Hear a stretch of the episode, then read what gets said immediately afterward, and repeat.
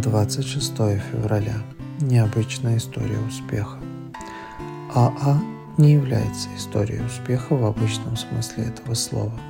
Это история страдания, которая по благодати превратилась в духовный прогресс. Как это видит Билл.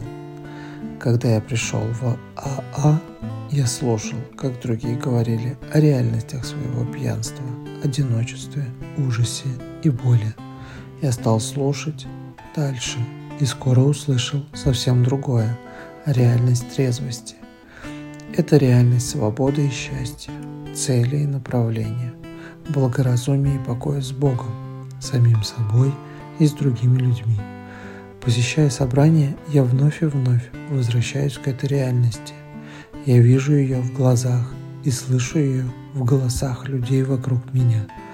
Работая по программе, я нахожу направление и силу, чтобы сделать эту программу своей. Радость АА заключается в том, что эта новая реальность доступна для меня.